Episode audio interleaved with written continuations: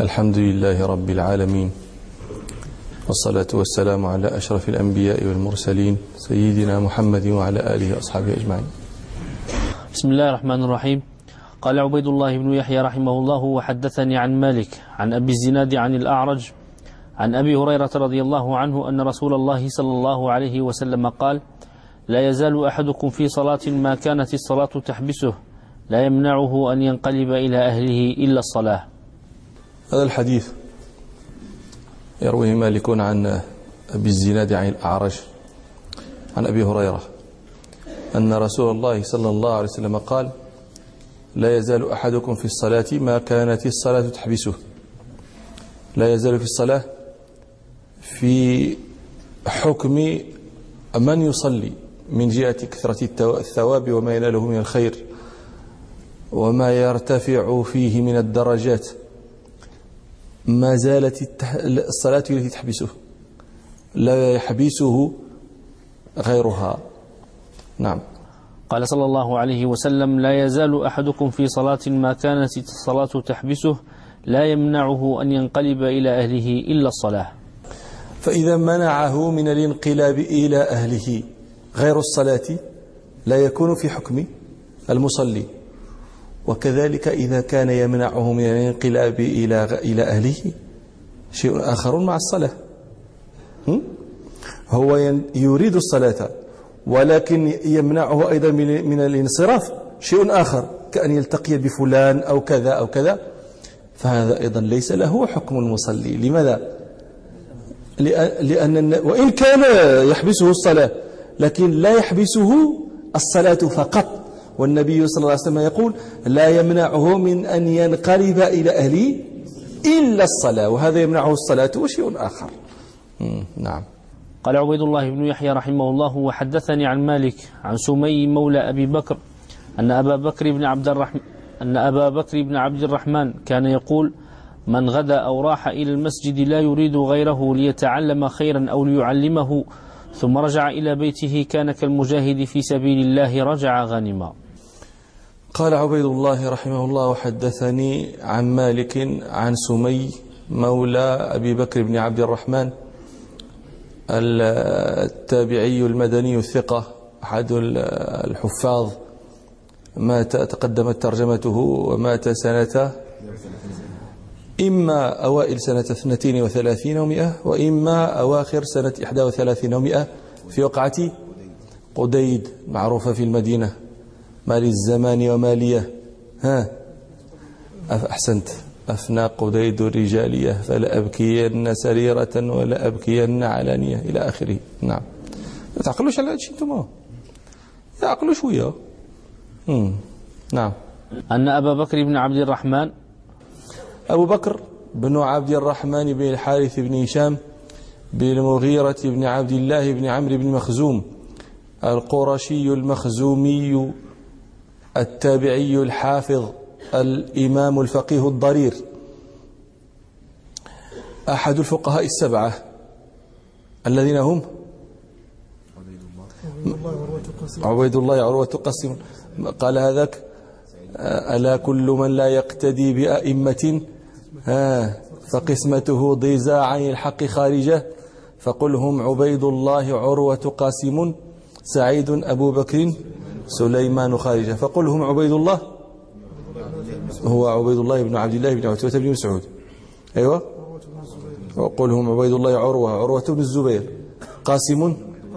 القاسم بن محمد بن أبي بكر الصديق. زين سعيد. سعيد المسيب.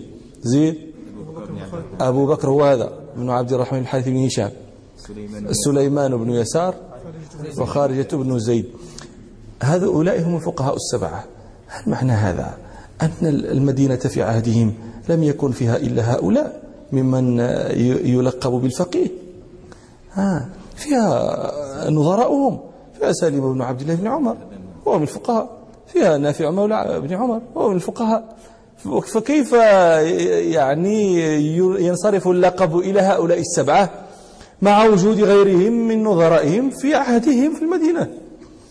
قالوا الجواب عن هذا أجابه أبو طاهر السلفي الحافظ أحد الحفاظ بكسر السين. آه، قال لأن الفتوى كانت ترجع إلى هؤلاء السبعة مع وجود غيرهم في المدينة ولكن الفتوى كانت لا ترجع إلا إلى هؤلاء فعرفوا بالفقهاء السبعة. وكان أبو بكر بن عبد الرحمن كثير العبادة حتى لقب راهب قريش. كان يسرد الصوم يصوم الدهر إلا ما يحرم صومه من الأعياد. وكان لا يفتر عن الصلاة. وكان غزير الفضل من فضله أن عبد الله بن الزبير استودعه مالا لبني أخيه بني مصعب بن الزبير وكانوا أيتاما. فاجتيح المال أصابته جائحة وضاع. وفي الفقه عندنا أن المؤتمن لا ضمان عليه. لأن الأمين كالأصيل هكذا يقول الفقهاء. لأن الوكيل كالأصيل والمستودع يده يد أمانة وليست يده يد ضمان. فلا ضمان عليه. فأرسل إليه عبد الله بن الزبير لا ضمان عليك. فبعث إليه أبو بكر بن عبد الرحمن قال قد علمت أن لا ضمان علي ولكن لا تتحدث قريش عني أن أمانتي خربت. فباع شيئا من متاعه ثم آه، أعطى رد المال الذي الذي اجتيح. وكان عبد الملك بن مروان مكرما له مجلا له يوصي بذلك ولديه عبد الوليد وسليمان. وقال مرة لابنه ولي عهده الوليد بن عبد الملك إن لي صديقين فاحفظني فيهما عبد الله بن جعفر وأبا بكر بن عبد الرحمن. وكان عبد الملك بن مروان يقول إني لأهم بالأمر. أوقعه بأهل المدينة لسوء أثرهم عندنا. فأتذكر أبا بكر بن عبد الرحمن فأستحيي منه فأترك ذلك. ومتى رحمه الله سنة الفقهاء سنة 94 متى فيها سعيد بن مسيب هو عروة بن الزبير و وسليمان بن يسار و وأبو سلمة بن عبد الرحمن وعلي زين العابدين. حصدت الناس حصدا. هذه السنة سنة 94 فسميت سنة الفقهاء. أن أبا بكر بن عبد الرحمن كان يقول من غدا أو راح إلى المسجد لا يريد غيره ليتعلم خيرا أو ليعلمه ثم رجع إلى بيته كان كالمجاهد في سبيل الله رجع عنه. أبو بكر بن عبد الرحمن يقول من ذهب إلى المسجد من غدأ أو راح؟ ليتعلم أو يعلم. لا يريد غير هذا. كان كالمجاهد في سبيل الله. من أين لعبد الرحمن بن الحارث هذا؟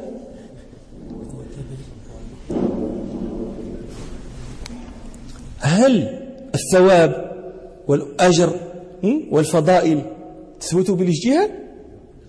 كيف يعلم إنسان أن هذا العمل يترتب عليه من الأجر كذا؟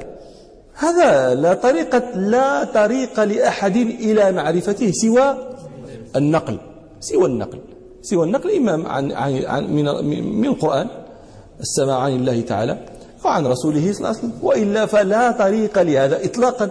يعمل كذا تنل كذا من الأجر يعمل كذا تنل كذا هذا ولذلك هذا هذا الأثر. وإن كان موقوفا على أبي بكر بن عبد الرحمن فله يعني لا نقول حكم الرفع لأنه ليس صحابيا ولكن نقول مثله لا يقال بالرأي وليس سبيله الاجتهاد أبدا. على أن هذا الذي يذكره أبو بكر بن عبد الرحمن قد صح عن النبي صلى الله عليه وسلم. روى الإمام أحمد وابن حبان والحاكم وغيرهم عن أبي هريرة رضي الله عنه آه، أن رسول الله صلى الله عليه وسلم قال من دخل مسجدنا ليعلم خيرا أو ليتعلمه ليتعلم خيرا أو يعلمه. كان كالمجاهد في سبيل الله. ومن دخله لغير ذلك كان كالناظر إلى ما ليس له. وروى الطبراني في معجمه الأوسط عن سهل بن سعد الساعدي رضي الله عنه أن رسول الله صلى الله عليه وسلم قال من دخل مسجدي هذا ليتعلم خيرا أو, أو يعلمه كان بمنزلة المجاهد في سبيل الله. ومن دخله لغير ذلك من من حديث الناس كان بمنزلة من يرى ما يعجبه وهو شيء لغيره. فهذا يشهد لحديث أبي بكر بن عبد الرحمن. وقد روي حديث آخر في فضل من يعلم الخير ويتعلمه وما رواه. الطبراني في معجمه الكبير عن أبي أمامة رضي الله عنه أن رسول الله صلى الله عليه وسلم قال من دخل آه، من غدا أو راح إلى مسجد ليتعلم خيرا أو يعلمه لا يريد غيره كان له كأجر حاج تاما حجته. فهذا فضل آخر وهذا من سعة كرم ربنا أن يكون له أجر الحاج وأن يكون بمنزلة المجاهد وأن يكون له غير ذلك مما ما, ما, ما عرفناه. والحمد لله رب العالمين. نسأل الله تعالى أن يجعلنا في مجلسنا هذا. تجتمع فينا هذه كلها معلمين للخير ومتعلمينه نعم. أن أبا بكر بن عبد الرحمن كان يقول من غدا أو راح إلى المسجد لا يريد غيره ليتعلم خيرا أو ليعلمه ثم رجع إلى بيته كان كالمجاهد في سبيل الله رجع غنما من غدا أي راح في الغدو والغدو أول النهار أو راح أي ذهب في, في, في وقت الروح وهو من من الزوال إلى آخر النهار من غدا أو راح إلى المسجد لا يريد غيره ليتعلم خيرا أو ليعلمه. قصده لما خرج من بيته أن يذهب إلى المسجد. قال بعض العلماء فهذا يخرج من خرج قاصدا غير المسجد فمر بمسجد فدخل. لكن في أحاديث أخرى آه، مما مما هي مرفوعة صراحة إلى النبي صلى الله عليه وسلم لا يوجد في هذا الحصر. وهذا آه، نحن في باب الفضاء وفي باب ساعات الرحمة نتعلق بأدنى الأسباب. نعم. من غدا أو راح إلى المسجد لا يريد غيره ليتعلم خيرا أو ليعلمه. وهذا تبين لقصد الغدو والرواح لتعلم الخير أو تعليمه. مالك يخرج هذا الحديث في باب المشي إلى الصلاة وليس فيه ذكر الصلاة أصلا. ولكن الصلاة داخلة في عموم الخير خير ليعلم خيرا أو يتعلمه. هذا فمن مشى إلى المسجد ليتعلم أحكام الصلاة أو ليعلمها فهو من جملة من مشى إلى الصلاة وبذلك يدخل في الترجمة. نعم. ثم رجع إلى بيته كان كالمجاهد في سبيل الله رجع غنما. ثم رجع إلى بيته. من غدا أو راح إلى المسجد لا يريد غيره ليتعلم خيرا أو يعلمه. ثم رجع كان كالمجاهد في سبيل الله. هكذا قال هكذا قال عبد الرحمن وهكذا. لما قال ثم رجع. هل علم هل تعلم؟ لا ذكر لهذا. ليس في ليس في الأثر ولا في الأحاديث. ذكر هل علم بالفعل أو تعلم بالفعل. من غدأ راح ليعلم أو ليتعلم. وليس فيه هل حصل هل حصل منه التعليم؟ هل حصل له التعلم؟ ليس في هذا. ما معنى هذا الكلام؟ معناه أنه بمجرد القصد إلى التعليم أو التعلم فقد حصل له الأجر وكان بمنزلة المجاهد في سبيله بمجرد قصده. وإن لم يقع من قد يجيء إلى المسجد فلا يجد من يعلم فينصرف وقد يجيء ليتعلم فلا يجد من يتعلم منه أو الذي يعلم ليس أهلا لأن يعلم فينصرف ما حصل له تعليم ولا حصل للآخر تعلم ولكن حصل لهما جميعا الأجر. فإذا علم أو تعلم فتلك هي الغنيمة. رجع غانما. عندنا شيئان في هذا الحديث. عندنا أجر أن يكون بمنزلة المجاهد في سبيل الله. وعندنا رجع غانما. هل كل مجاهد يرجع غانما؟ لا. فالأجر أجر الجهاد يحصل بالقصد. والغنيمة هو الشيء الذي علمه أو الشيء الذي تعلمه. فهمت القضية؟ وهذا من سعة رحمة ربنا والحمد لله رب العالمين. نعم. ثم رجع إلى بيته كان كالمجاهد في سبيل الله رجع غنما. ما وجه الشبه بين هذا الذي ذهب الذي يريد أن يعلم الخير أو يتعلمه والمجاهد في سبيل الله؟ كلاهما يسعى لإعلاء كلمة الله. ذاك بقوة سلاحه وذاك بعلمه ونشره العلم أو يكون وجه آخر وهو أن خير كل منهما تعدى إلى غيره. وهذا فيه خاصية عجيبة ليست في غيره من الأحاديث. ألستم ترون أن النبي صلى الله عليه وسلم عندما قال من دخل مسجدنا هذا ليعلم خيرا ليتعلم خيرا أو يعلمه كان بمنزلة المجاهد في سبيل الله. فجعل المعلم والمتعلم سواء. واضح هذه؟ جعلهما سواء. لم يجعل فضلا العالم على المتعلم بل جعلهما سواء كلاهما بمنزلة المجاهد في سبيل الله. وهذا ترغيب عظيم جدا في تحصيل العلم. ليس ينبغي أن يغفل عن هذا. اذهب لتتعلم تعلم آية شوية فأنت كالمجاهد في سبيل الله. وذاك يعلم شيئا. وأنتم تذكرون يعني آه، أن دينكم هذا أمر أصحابه أمرهم أنا لا أقول ندبهم ولا حضهم بل أزعجهم إزعاجا إلى طلب العلم بشتى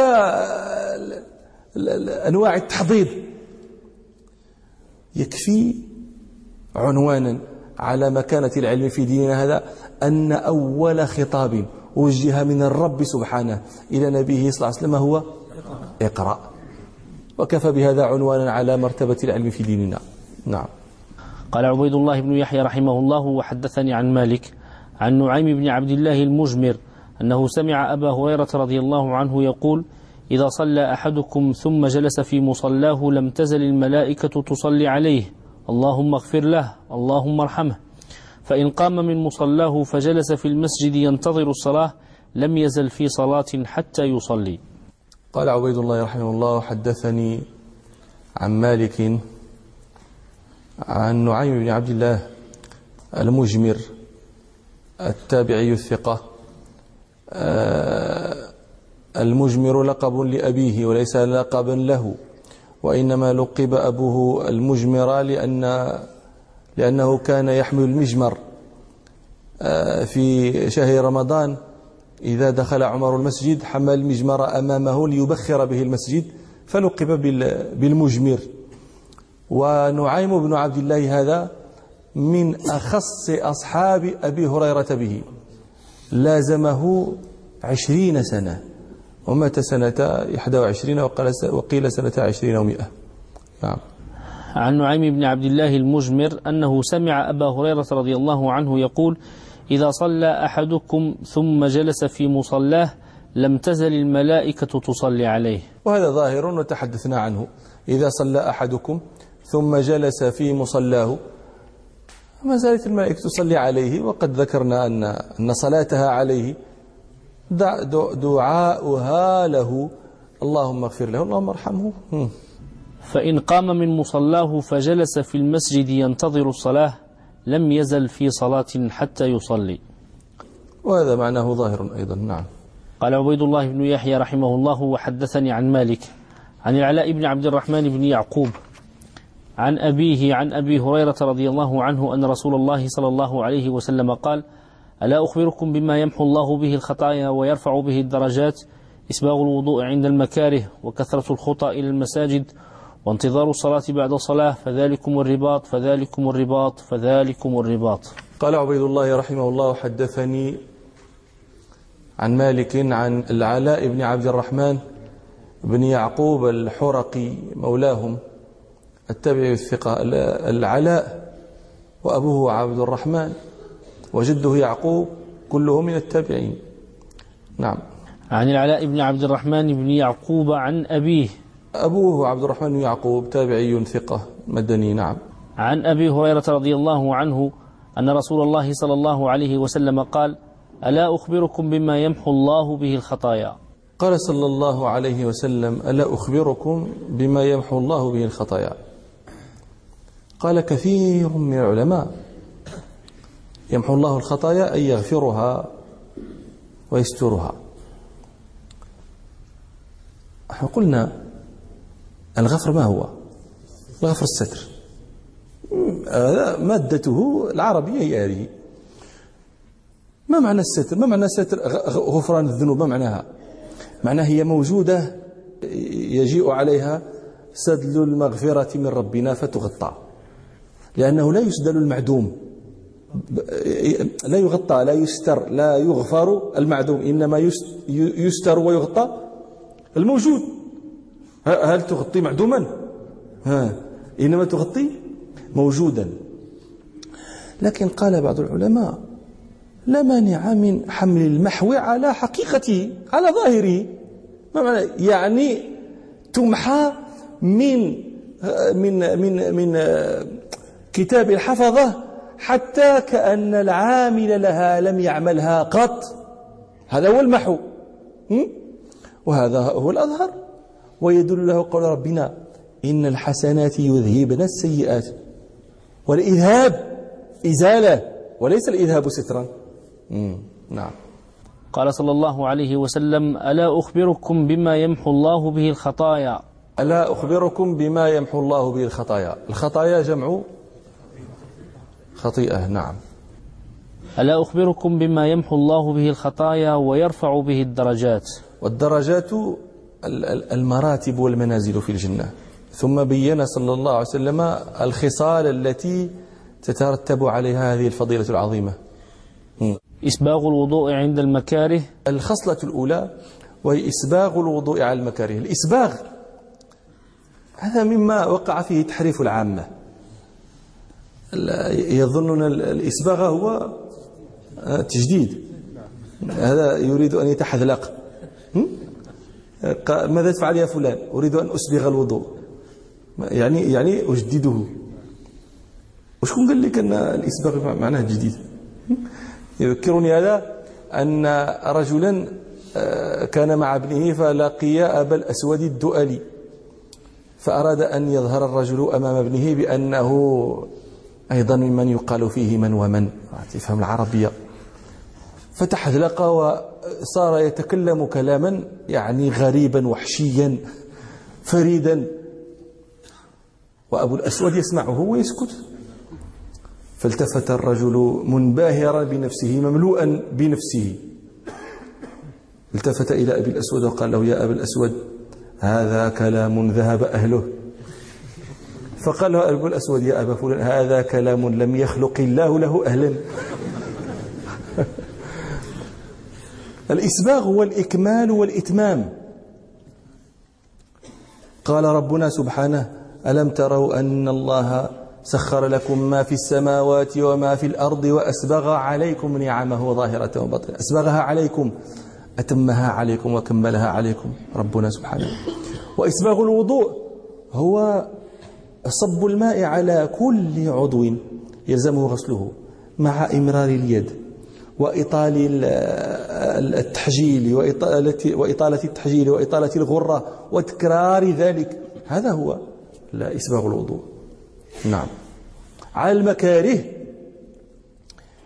المكاره جمع مكره والمكره ضد المنشط هو المشقة يقولون فلان يفعل كذا في المكره والمنشط. أي على كل أحواله من العسر واليسر.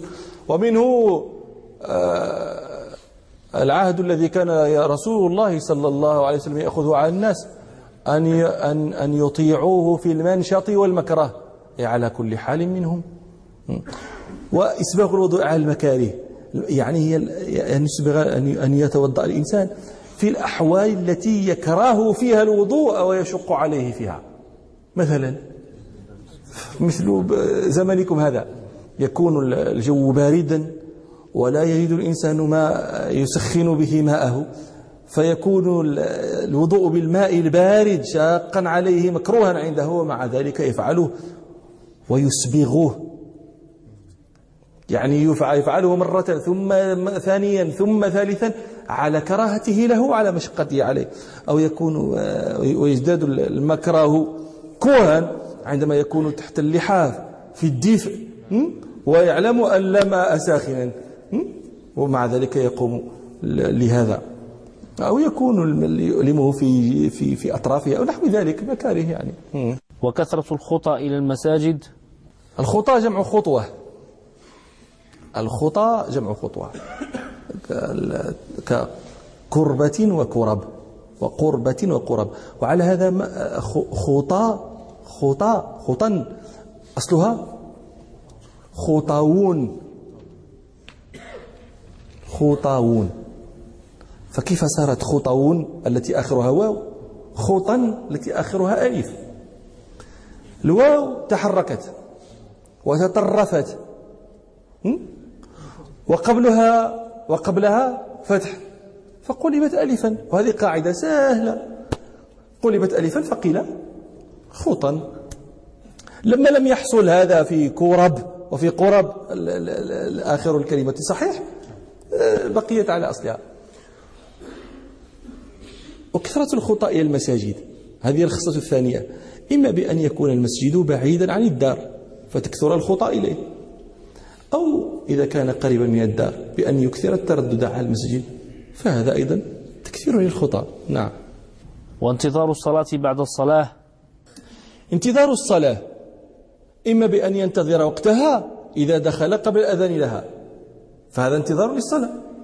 أو بانتظار إقامتها إذا دخل بعد الأذان. وهذا أيضا انتظار للصلاة قال صلى الله عليه وسلم فذلكم الرباط فذلكم الرباط فذلكم الرباط. ما هو الرباط؟ هي المدينة ديالكم. الرباط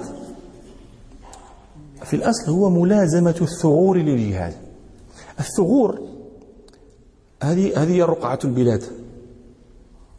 وتعلمون أنه في ذلك الزمن كانت البلاد أطرافها وراء يعني يليها غير المسلمين.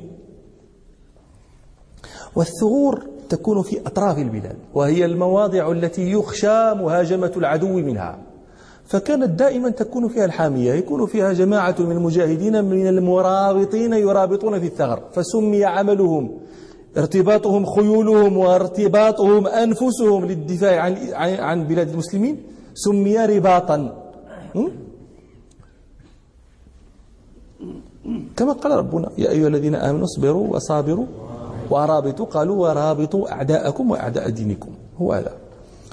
فشبه النبي صلى الله عليه وسلم ارتباط المرء نفسه على هذه على إسباغ الوضوء في المكاره وعلى كثرة خطاء المساجد وعلى انتظار الصلاة رباطا لأنه يرتبط نفسه لأجل هذه الخصال فهو بمنزلة المجاهد في سبيل الله. ومن ذلك يعني تفهمون لماذا كيف اسم مدينتكم هذه؟ الرباط. لأن موضعها هذا الذي بنيت عليه. كان موضعا يرابط فيه المجاهدون في سبيل الله. ابن حوقل البغدادي. هذا رجل مات سنة سبع وستين وثلاثمائة. القرن الرابع زار المغرب كان في المغرب سنة ستين وثلاثمائة. يعني قبل أن تبنى مدينة الرباط بما يزيد على قرنين. يذكر لما ذكر آه، في كتابه واد سبو قال ومن ورائه من مما يلي من ناحية بلاد برغوطة أي قبيلة كانت تسكن في هذه النواحي. مما يلي من ناحية بلاد برغوطة آه، على بريد من وادي سلا. وادي سلا هو ما نسميه اليوم. واد برقرق وسلا التي يذكره هو ابن حوقل. ليست سلا المدينة هذه المعروفة إنما يقصد على الأظهر شلة فهي التي ينطبق عليها وصفه الذي سيذكره. قال وبها المدينة الأزلية المعروفة بسلا. وقد خربت. التي خربت والتي هي أزلية. هي شلة وهذا قول لبعض المؤرخين يسمون شلة. سلا وقد تكون إما سلام منحرفة عن شلة أو شلة منحرفة عن سلا لما بينهما من التقارب في التسمية. قال و يسكن المسلمون ويرابطون برباط يحف بها. وهذا. قال وقد يجتمع في هذا الرباط من المجاهدين مئة ألف إنسان يزيدون أو ينقصون. يعني ثم بنيت أول شيء بني في الرباط هو هذه القصبة التي نسميها نحن قصبة الوداية. وما كانت تسمى قصبة الوداية؟ لما جاء الخليفة الموحد عبد الملك آه، عبد المؤمن بن علي القومي الذي هو باني مؤسس الحقيقي لدولة الموحدين. بنى هذه القصبة. وسماها المهدية قصبة المهدية نسبة إلى مهديهم المهدي بن تومرت المهدي الموحدين. وكان ينزل بها إذا أراد إنفاذ الجيوش أو إبرام الأمور. وليست هي المهدية التي آه، نعرفها اليوم بهذا الاسم وهي قرب القنيطرة. تلك كانت تعرف بحسن المعمورة أو بقصبة المعمورة. وسميت المهدية أيضا نسبة إلى المهدي العبيدي الشيعي. ثم لما جاء ابن عبد المؤمن بن علي يوسف أو الخليفة الثاني أراد بناء مدينة عظيمة بجانب القصبة. فرسم بناءها ورسم أسوارها واختطها وأراد الشروع في ذلك فعاقه عقته حبسته المنية عن ذلك. فما فجاء ابنه يعقوب الخليفة الثالث يعقوب بن بن يوسف بن بن عبد المؤمن بن علي وهو المشهور عندنا بيعقوب المنصور الموحد أحد عظائم خلفائهم هو فبنى الرباط. فسماها لما بناها رباط الفتح. رباط لأنه كان رباطا للمجاهدين كما سمعتم من ابن حوقل.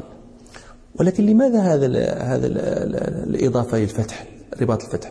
لأنهم كانوا يأثرون عن مهديهم بن تمرت أنه كان يقول ستبنون مدينة عظيمة على ساحل هذا البحر. ثم تضطرب أموركم وتنتقد عليكم البلاد حتى لا يبقى في يدكم إلا هذه المدينة. ثم يفتح الله عليكم. وتجتمع كلمتكم ويعود أمركم كما كان. فلما قالوا ثم يفتح الله عليكم ومن هنا يكون الفتح سموها رباط الفتح. وهذا قول أكثر المؤرخين. ومن المؤرخين من يقول لا إنما سموها رباط الفتح.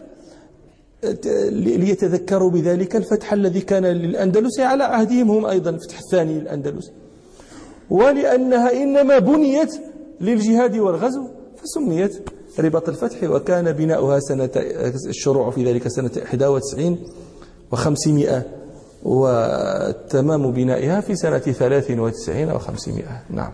قال صلى الله عليه وسلم فذلكم الرباط فذلكم الرباط فذلكم الرباط. يعني هذه الخصال المذكورة. فذلكم الرباط فذلكم الرباط فذلكم ذلك ذلكم الرباط المرغب فيه ذلكم أفضل أنواع الرباط. يا من فاته الرباط في الثغور لا يفتك هذا النوع من الرباط فإنه رباط عظيم. كيف عرفنا عظمته وفضله؟ بأمور منها الإشارة إليه باسم الإشارة الدال للبعيد الدال على بعد المكانة وعلوها. ذلك ولم يقل هذا الرباط. قال ذلك الرباط. ثم التكرار. ونحن قلنا مرة في قديمة قلنا إن تكرار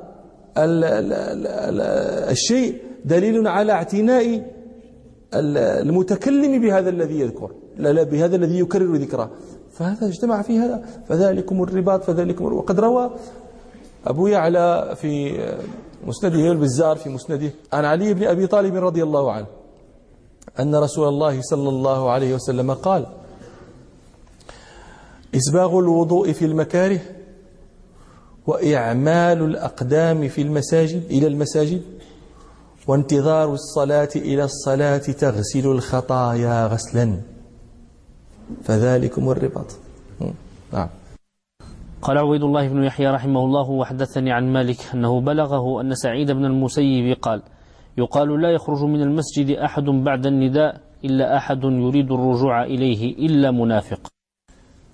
هذا أيضا مما لا يقال بالرأي وهذا الذي بالغ مالكا.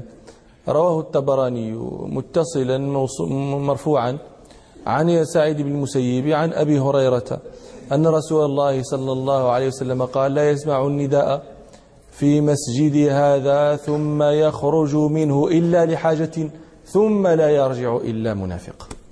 نعم. أن سعيد بن المسيب قال يقال لا يخرج من المسجد أحد بعد النداء إلا أحد يريد الرجوع إليه إلا منافق. ولهذا نقول هذا الحديث هذا الأثر الذي وصلناه لكم يدل على منع من هو في المسجد أن يخرج من المسجد إذا أذن المؤذن. سمعتم حديث أبي هريرة عند الطبراني؟ وروى مسلم عن أبي الشعثاء قال كنا قعودا في المسجد مع أبي هريرة فأذن المؤذن فقام رجل في المسجد يمشي فأتبعه أبو هريرة بصره حتى خرج الرجل من المسجد فقال أبو هريرة أما هذا فقد عصى أبا القاسم صلى الله عليه وسلم. ويدل لهذا النظر أيضا. فلأي شيء شرع الأذان؟ شرع الأذان للدعاء إلى صلاة الجماعة واستدعاء المسلمين إليها. فهذا الذي هو شعار الإتيان. إذا سمع فأدبر وذهب وولى من سمعه فظاهر أمره مخالفة المسلمين. وتفريق جماعتهم وذلك منهي عنه بالإجماع. ثم إن هناك شيء آخر وهو أن هذا الذي يولي عندما يسمع الأذان يتشبه حينئذ بالشيطان. لأن الشيطان كما أخبرنا النبي صلى الله عليه وسلم إذا سمع الأذان أدبر وله الدرات. هذا ينقصه الدرات. نعم. قال عبيد الله بن يحيى رحمه الله وحدثني عن مالك عن عمرو بن عبد الله بن الزبير عن عمرو بن سليم الزرقي عن أبي قتادة الأنصاري رضي الله عنه أن رسول الله صلى الله عليه وسلم قال إذا دخل أحدكم المسجد فليركع ركعتين قبل أن يجلس. قال وحدثني عن مالك. عن؟ عن عامر بن عبد الله بن الزبير بن العوام القرشي التابعي الثقة أبو الحارث. المدني. نعم. عن عمرو بن سليم الزرقي. عمرو بن سليم بن خلدة الزرقي الأنصاري المدني الثقة. نعم. الزرقي هذا نسبة إلى بني زريق بطن من الأنصار. نعم. عن أبي قتادة الأنصاري رضي الله عنه. أبو قتادة ما اسمه؟ ولا أحد. تقدمت ترجمته. حارث ياش الحارث بن ربعي فارس رسول الله صلى الله عليه وسلم. متى سنة أربعين. وقيل سنة أربعين وخمسين وهو أصح. نعم.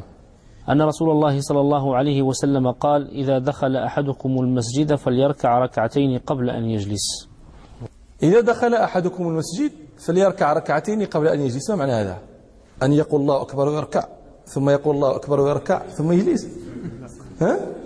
فليصلي ركعتين. فأطلق الركوع وأراد وإنما الركوع جزء من الصلاة. فهذا من إطلاق الجزء وإرادة الكل. أطلق الركوع وأراد الصلاة. أطلق الجزء وأراد الكل. وهذا أسلوب عربي مشهور. قال ربنا سبحانه فتحرير رقبة. يقطعها ثم يحررها المقصود؟ العبد كله. قال ربنا سبحانه وجوه يومئذ ناظرة. وجوه يومئذ ناعمة وجوه يومئذ خاشعة. المراد صاحبها. فهذا من إطلاق الجزء وإرادة الكل وإلى مجلس آخر إن شاء الله. سبحانك اللهم وبحمدك أشهد أن لا إله إلا أنت أستغفرك وأتوب إليك. والحمد لله رب العالمين.